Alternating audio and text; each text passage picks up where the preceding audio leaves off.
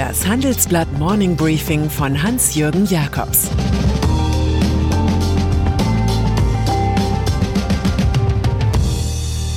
Guten Morgen allerseits. Heute ist Dienstag, der 4. Februar. Und das sind heute unsere Themen. Die Botschaft aus Iowa. Abrechnung mit Ursula von der Leyen. Der John Bolton Deutschlands. USA. Das Schöne am jetzt verstärkt einsetzenden Interesse an den Wahlen in den USA ist der geografische Lerneffekt. Das Heute-Journal des ZDF hat verspätet begriffen, dass Iowa doch etwas östlicher liegt, als auf der Landkarte gezeigt, also nicht Colorado ist. Und Donald Trump musste verstehen, dass Kansas City nicht die Hauptstadt des Bundesstaates Kansas ist, sondern in Missouri liegt. Kapiert haben die Nicht-Amerikaner, was ein Kaukus ist, die Wahl von Unterstützern der Präsidentschaftskandidaten durch die jeweilige Partei. Bei den Republikanern ist Donald Trump gesetzt, bei den Demokraten war bei Redaktionsschluss noch nicht klar, wer vorn liegt. China. Selbstkritik wie in besten stalinistischen Zeiten Russlands, als Versager sich selbst an den Pranger stellen mussten, kommt aus China. Dort hat die kommunistische Regierung Fehler im Umgang mit dem Coronavirus eingeräumt. Der Ständige Ausschuss des Politbüros der Kommunistischen Partei räumte ein, die Reaktion auf die Epidemie habe Fehler und Schwierigkeiten im Notfallmanagement offengelegt. Die Eindämmung der Krankheit werde direkten Einfluss auf die wirtschaftliche und soziale Stabilität des Landes haben und auch auf Chinas Öffnung, erklärt Staatspräsident Xi Jinping. Das klingt nach jener Splendid Isolation, die Großbritannien einst erfand, und die USA sich jüngst verordneten. Brüssel. Ursula von der Leyen gibt die Rolle von Europas erster Antreiberin, einer EU-Kommissionspräsidentin, die sich den Himmel als Limit setzt. In ihrem letzten politischen Job als deutsche Verteidigungsministerin hat sie ähnlich schwungvoll begonnen, am Schluss aber Chaos hinterlassen.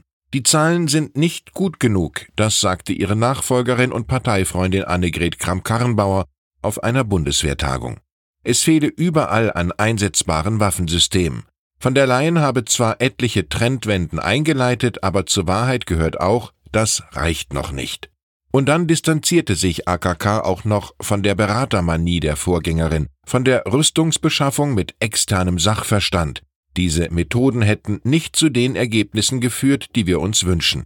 Von der Detonation dieser Handgranate wird man auch in Brüssel etwas mitbekommen haben. Berlin. Ökonomisch könnte man den Regierenden rund um Angela Merkel bescheinigen, dass mit abnehmendem Grenznutzen ihrer Arbeit die Grenzkosten für Kommunikation proportional ansteigen.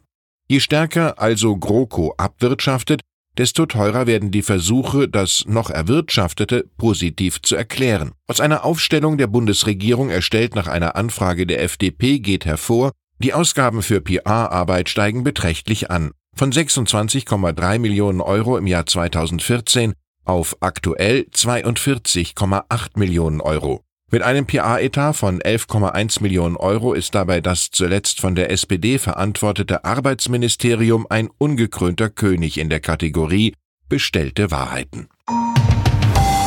Siemens. Womöglich ist es die letzte Bilanz von Joe Käser. Der letzte Auftritt als CEO von Siemens auf der Hauptversammlung. Ein König Joe vor dem Abdanken. Der Mann, der sich nach eigenem Bekunden quasi selbst als Hegemon des Münchner Konzerns abgeschafft hat, wird solide, aber glanzlose Zahlen präsentieren. Das zeigt unsere beliebte Bilanzanalyse. Auf Anti-Käser-Kurs sind die Klimaaktivisten gegangen. Sie protestieren morgen beim Rendezvous der Aktionäre gegen die Beteiligung von Siemens am Kohleprojekt in Australien. Damit verrät der Vorstand die Werte des Unternehmens, wettert Helena Marschall von Fridays for Future, die als Rednerin auftreten wird. Käser gibt sich konziliant. Meine Tür ist offen. Er will aber lieber Großartiges Neues verkünden. Darunter macht es der 62-Jährige auch im Spätherbst seiner Karriere nicht. Wenn etwas schiefläuft in der Wirtschaft, sieht man nicht nur die im Licht, sondern auch die im Dunkeln, jene Wirtschaftsprüfer zum Beispiel, die noch bei jedem Skandal die Bilanzen vorher testiert haben und die in der Regel zu den Big Four gehören, PwC, EY, KPMG und Deloitte. Bei der 2016 an windigen Cum-Ex-Steuerspargeschäften verlierten Merpel Bank geht Insolvenzverwalter Michael Frege nun gegen EY vor.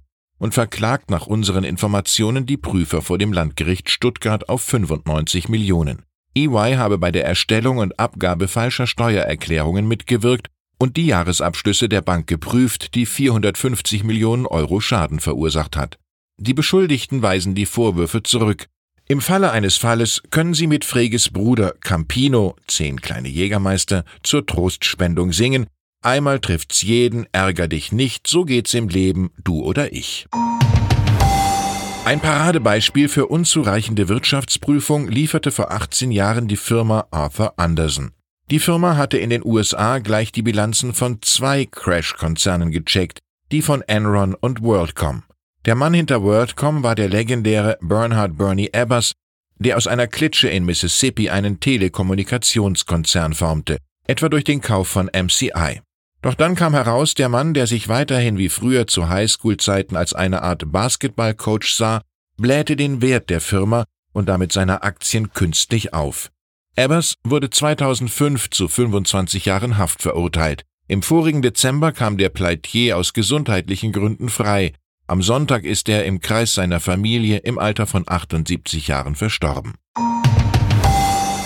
Transparenz hat Sonder Pichai versprochen, der zum Chef der Google-Mutterfirma Alphabet aufgestiegene Manager. Seine aktuellen Bilanzzahlen werden dem Anspruch gerecht, lösten jedoch 4% Kursverlust aus.